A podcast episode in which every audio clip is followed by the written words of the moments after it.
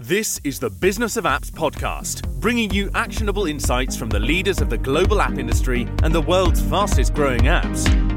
You can find more app news, data, and analysis over at businessofapps.com.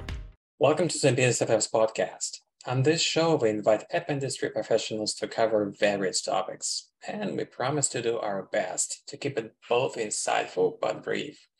In this episode, we have Mike Cimmarrusti, co founder and CEO of Real Realize. Mike, welcome to the Business First podcast.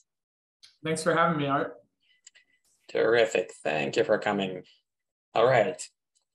By this time, you've heard about TikTok countless number of times. On some occasions, you heard about it from your children. On others, when tech pundits were arguing that TikTok is the first solid rival for Instagram, YouTube, Snapchat video marketing buyers. But you may get this impression, well, it's not for me. It will, will not work for my business because I have no clue what to do with it. Well, on this episode, we will do our best to change your mind. But before changing your mind, Mike, tell us about yourself, please. What is your background?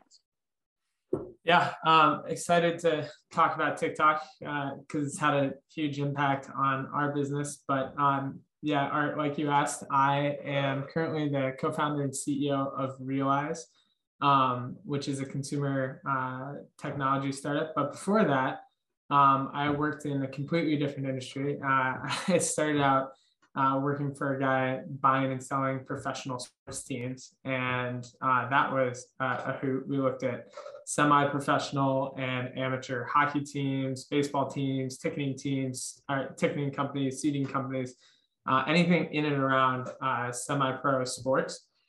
And so I did that for a bit and then got hired by a trading firm uh, in Chicago called CMT and uh, was in the right place at the right time when uh, crypto was starting to take off in 2015, 2016. And so I started a market making desk just to do arbitrage across exchanges. This was, you know, before it was cool. Um, and then fast forward to uh, 2017, um, you know, everybody's doing ICOs and trying to get in on this coin and that coin. And by the end of 2017, we built a pretty good business. Um, it was me and like four developers, and we were making about 50 grand a day.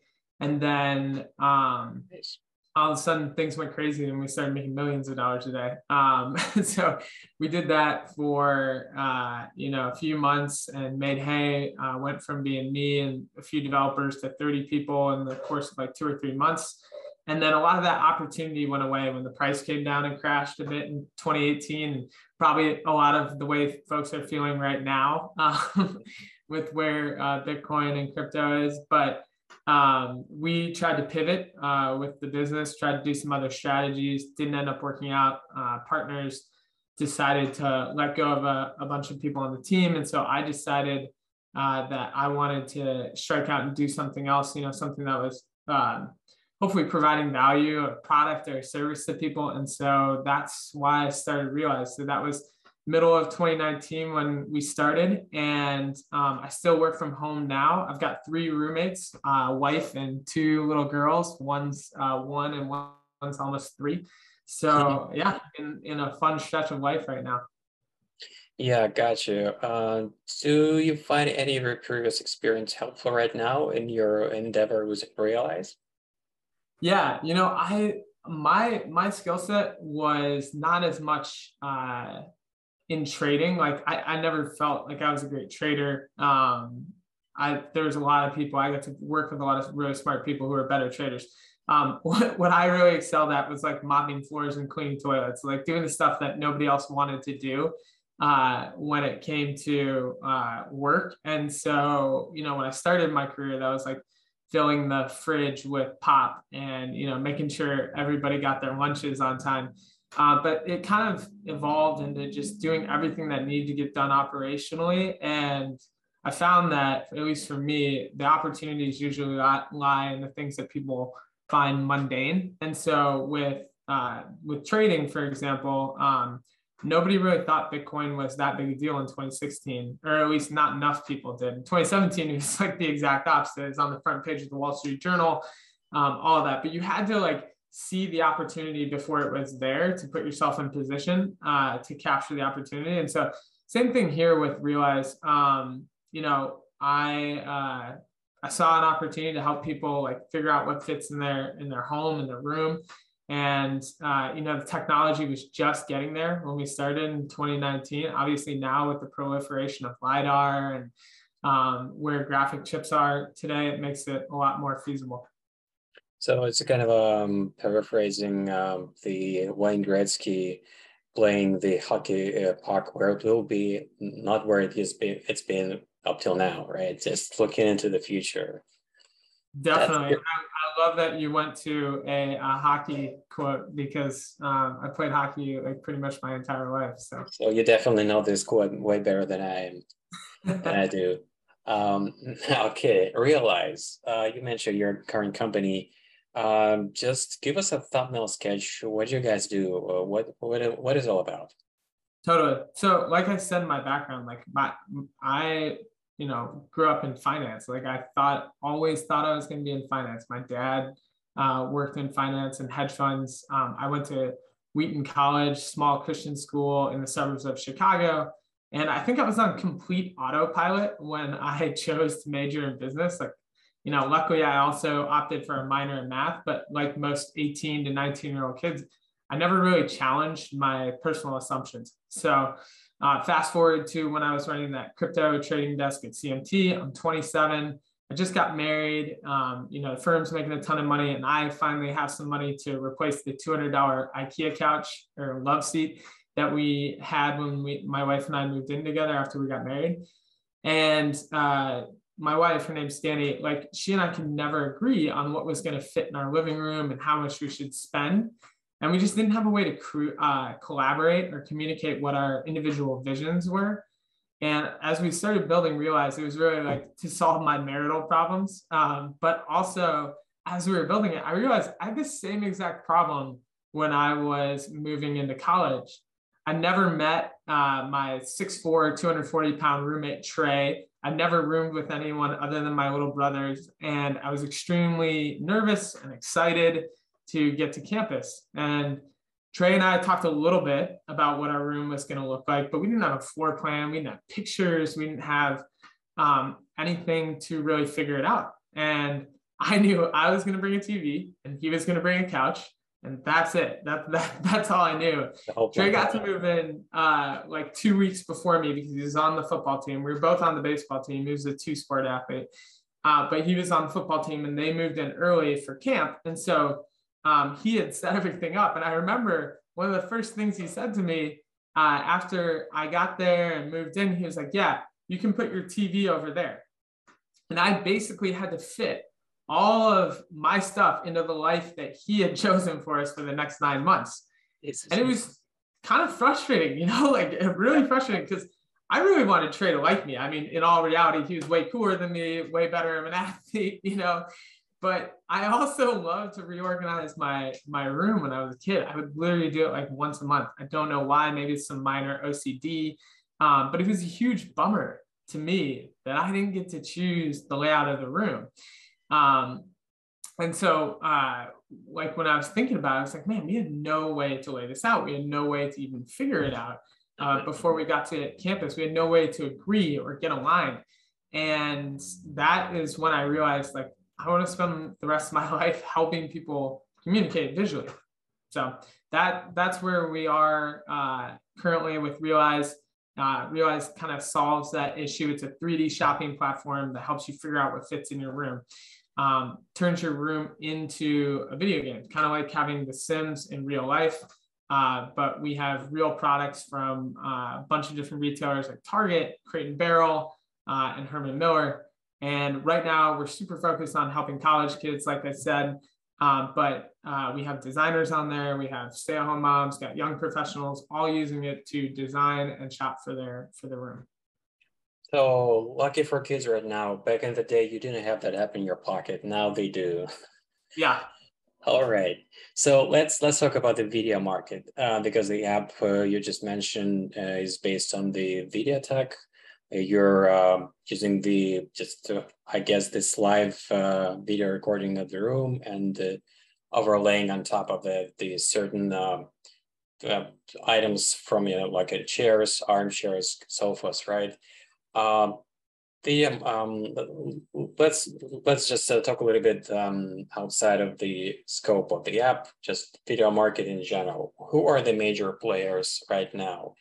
Um, on the biggest scale possible, and uh, how their how do their shares look like in numbers? The app industry is vast. To navigate this space, you need a directory to look up suppliers and partners, and you need to know who are the best. Visit our marketplace directory at businessofapps.com slash marketplace slash podcast. And now back to the show. For sure. I think it makes sense to share a little context of why um, I would be someone you want to talk to about this. So, you know, Realize is much different than uh, the other AR apps or visual uh, design apps that have come before in that we kind of use AR technology to create like a 3D video game. It's not like a your real camera feed. It's like if you had SketchUp or if you had The Sims for for your uh, for your room or your home. Not, not like IKEA. Yeah, it's just capturing the dimensions of the room and then saying like, hey, make this video game version representation of the room with, you know, the colors of the walls, the texture of the floor, the avatar of your room. Yeah, the avatar of your room. That's that's a great way to phrase it. And so, you know, we were looking for a medium to communicate this visually because, you know, it's it's easy for people to think like, oh, this is what IKEA is doing, this is what Wayfair, Home Depot's doing. I've seen a commercial for this that's, you know, they used a ton of cinematography to, to make it look like you can do something that you really can't. And so we're like, how do we communicate this well? And we looked at Instagram and you had to have like, you know, 100,000 followers to get anybody to see your stuff. We tried Reddit, but we couldn't get great conversion we were going to do YouTube, but it's just so expensive to produce and it takes a lot of time to create because, you know, the, the bar for content on long form videos is just really high at this point in the world.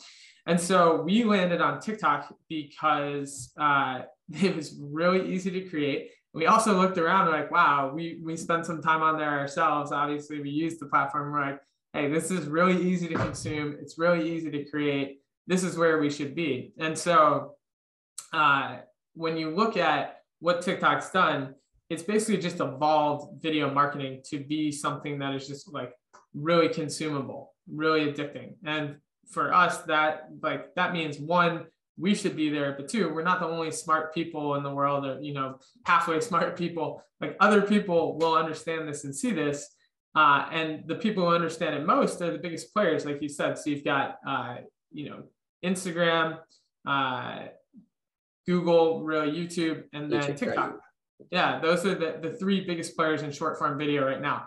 I don't think that it's going to stay like that for long because this is a $70 billion market and these guys are already fighting uh, tooth and nail for it. I think when it, in regards to like video share for short form content, uh, I think TikTok is like let's call it 60% of the market. Uh, Instagram is 30 and uh, YouTube Shorts is 10% of the market. Those guys are all fighting to be the king of that market. And last year, Instagram made $40 billion of revenue. Uh, YouTube as a whole made $29 billion of revenue with their long form and with the, their new short form content. And TikTok made a billion dollars. So obviously there's this huge war going on for this like big, big pie, this huge market. So we we see a lot of new entrants who are going to be coming in. And we also see these guys are going to compete to the nail uh, to win it, which means they're going to be creating opportunities for creators and brands like us to get reach. So you decided to go into the universe from the TikTok side. Okay, uh, let's uh, deliver on the promise of this podcast uh, because the name of this episode is uh, how to hack TikTok. So let's hack the thing. Uh, what do you think TikTok is capable of delivering for the app marketer that other platforms just can't? Yeah, um, I don't know if if there's stuff that TikTok does that uh, other platforms can't do or better. Yeah, I but the way that I would phrase it, I think it's a good question. I just I think I probably answered a little bit differently. It's like why why would you want to be on TikTok versus Reels or Shorts? And for us, when we started out, it was just the easiest place to get reach and get spun up really quickly.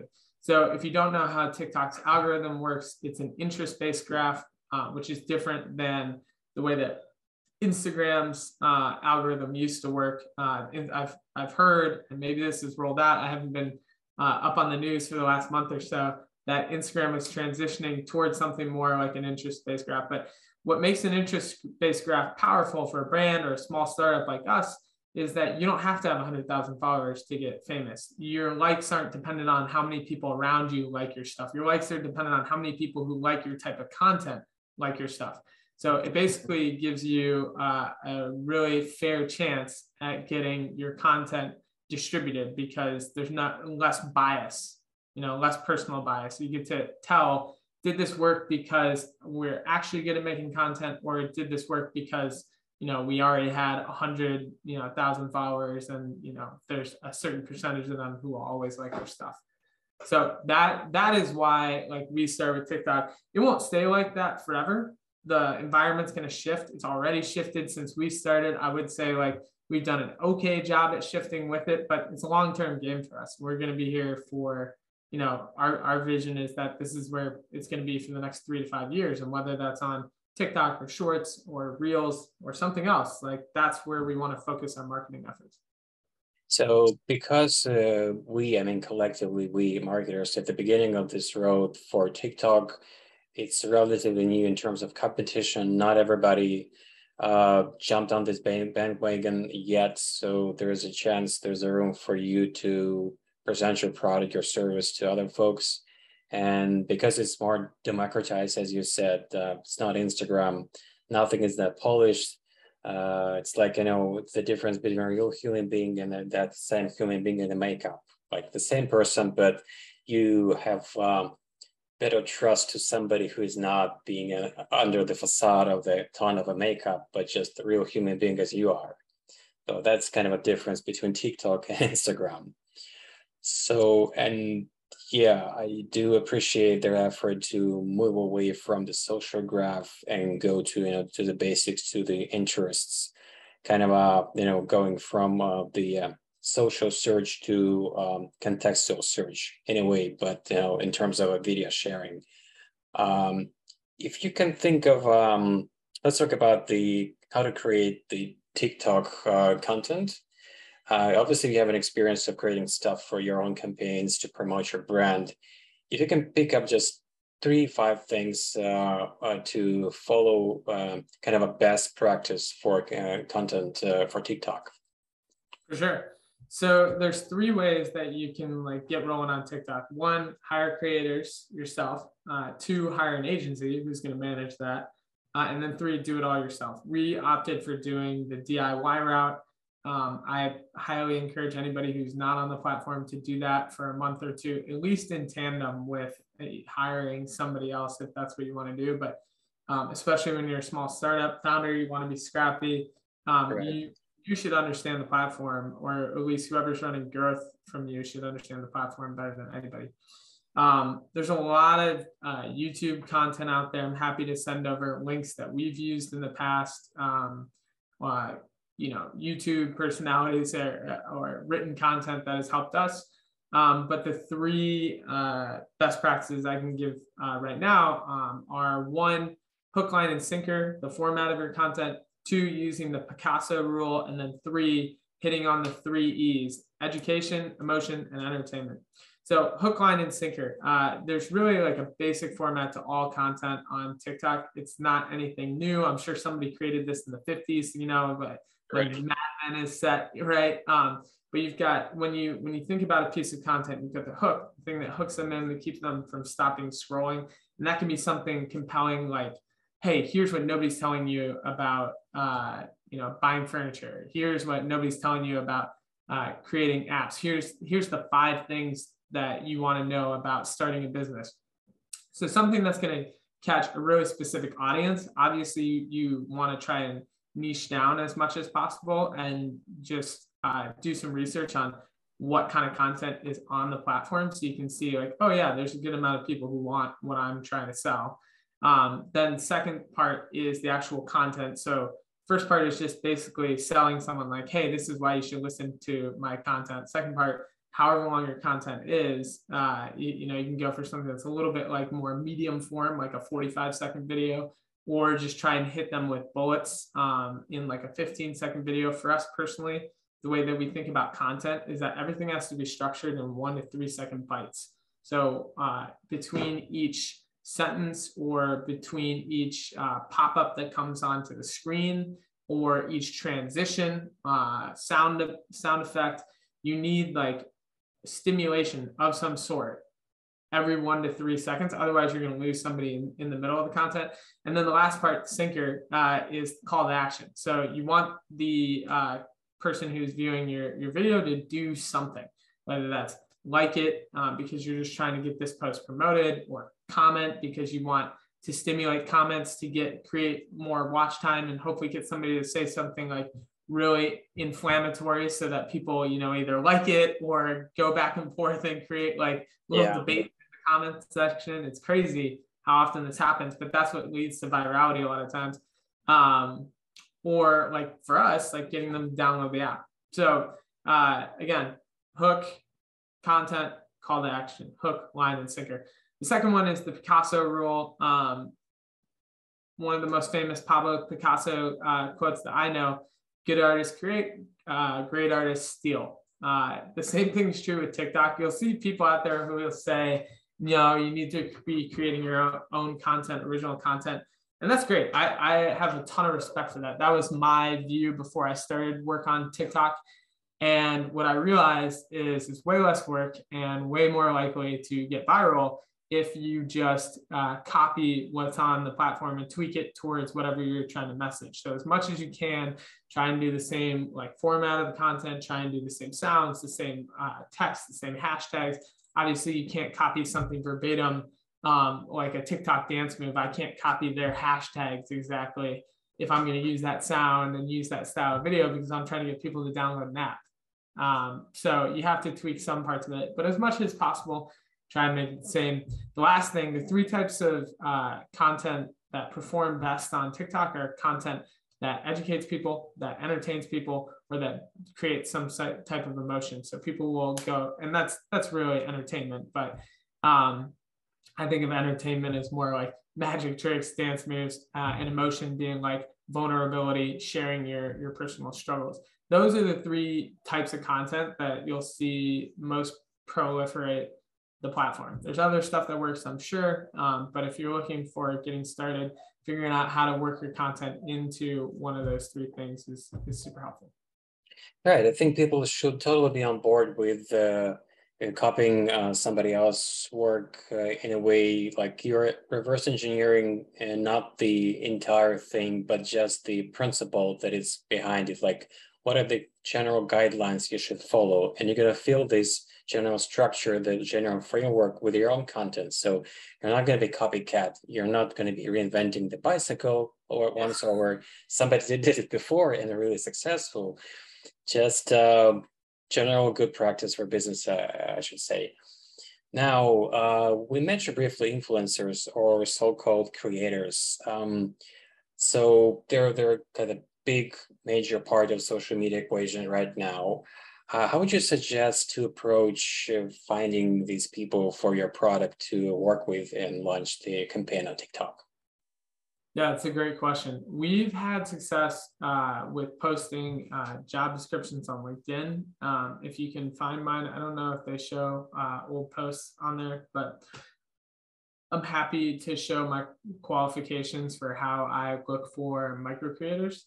Um, there's a lot of open source lists. I can try and drop uh, some of those in the uh, to you so you can put them in the description for the podcast um, as mm-hmm. well. But yep. honestly, the best way is probably the least. I mean, this is true in so many ways. The best way is the least scalable way, which is just looking for con- content creators who create in your niche, your category of content, and then reaching out to them. A lot of them will have their Instagrams, LinkedIn. You can DM them on Instagram. TikTok's DM system doesn't work. A lot of them will have link in bio. Uh, you and in that link in bio, they'll have a link to their email, um, text sometimes. So that that's what I'd recommend. Um, we've had middling success with the other two routes, um, and they you know reaching out directly is takes the most time, but it's it's typically the best way to go. Terrific, great. Uh, now, Mike, Oh, so far you've covered the positive side of your experience working with TikTok. What about the other side? Perhaps you didn't like something about TikTok? Yeah, for sure. Uh, the the platform is young. It's grown very rapidly, so there are bugs. There's crazy stuff that happens that you'll you don't know if it's happening to you, if it's happening to other people. Um, for example, I didn't know this when we started, but when we were getting viral, uh, people would ask what app uh, was being featured in our video. And uh, we would, I'd try and tell them, and I would say, realize dot design. Link is in bio to, it, to make it helpful. And then, like three months later, I learned that TikTok blocks you if you say link in bio in your video or if you say it in a comment, they won't show it to other users. I didn't believe the guy who told me. I, I literally didn't, I didn't believe. I went back and looked and I tried to look back through like our most viral videos from like an external account. I couldn't find any of those comments. I was like, I must be taking crazy pills. I know I posted these. I, I saw them. I responded to all these people who were asking, and I like never replied. Luckily, we had people in the comments who would come in and reply for us, um, which was really cool. But I was just so confused as to how like how, how I'd never even realized this. So there's little things like that that you like won't necessarily know uh, until you're you're in the ecosystem. And then the other thing is it's not going to be the de facto platform forever. You know, Twitter's going to come out with something. Pinterest do, is doing video stuff. We already talked about YouTube and Reels. Um, some other startup could come out, some Clubhouse type startup for video who takes a whole new spin on this. And so, I mean, you can't can't put all your your chickens in one basket. For us, we're just like short form as a whole. TikTok being the place that we started may not be the place that we stay forever, but until we feel like the tide has shifted, that's where we're at. Exactly. Just watch the space. It's so competitive. You're going to see a lot of changes back and forth between the giants. But we've just covered the first part of the show, and uh, there's actually the second one uh, where I get a chance to ask every guest on this podcast just a few quick, small questions. So here we go. What smartphone do you have now? Uh, have you been switching between these two giants, iOS and Android, or just being one side all the time? Uh, yeah, I have iOS, but I am an Android guy at heart. I've got started uh, Android, went to iOS, went back to Android. Now I'm on iOS. Um, I yeah, there's pros and cons to both. I see. Taking the best from the both both worlds. Um, what is the first mobile phone? Uh, Razr flip phone. Got it. Uh, yeah, that's pretty good one. Uh, I wonder if you can still buy this this phone right now anywhere. I saw, I saw Motorola is like either already released or is going to release like a newer version of it. Yeah, that's that's interesting. Uh, now imagine you've left your smartphone at home right now and went out. What would be the most missing feature for you? If I'm driving, Audible or Spotify, uh, and if I'm not driving, Google. Being able to look up anything anytime. yeah. Gotcha. now, when you're looking at your smartphone right now and you go like, wouldn't be great if that thing can do this or that? Could be hardware, software, or both. What would be that thing? Um, it would be great if it could uh, tell me what I should get for dinner. I know I can uh, always look stuff up, but I can't always pull the trigger. All right, got you. Okay, before I let you go, just very, very final question. How can people get in touch with you and get more information about what you do? Yeah, um, my email is mike at realize.design. You're welcome to email me um, and um, obviously uh, ping me on LinkedIn. Um, and I'm happy to talk to anybody who wants to about TikTok. Uh, a lot of people help me to figure it out, and I'd love to give back to anybody who's looking. Sharing is caring. Great. Thank you. Thank you for coming uh, and be on our, on our podcast, uh, Mike. Bye bye. See ya. And that was Mike uh, Cimmarrusti, co founder and CEO at Realize. To listen to more episodes, subscribe to our podcast on iTunes, Spotify, Stitcher, and Google Podcasts. Just search for Business of Apps and you will find us easily. Remember, we release episodes on Mondays, so subscribe and you'll be able to get new episodes on your smartphone, tablet, or computer as soon as we release them. And please don't forget to leave us a review or comment on iTunes. It is highly appreciated. And all episodes will also be available on businessofapps.com. Thank you for listening. See you next week. Thank you for listening to the Business of Apps podcast. For more, head on over to businessofapps.com.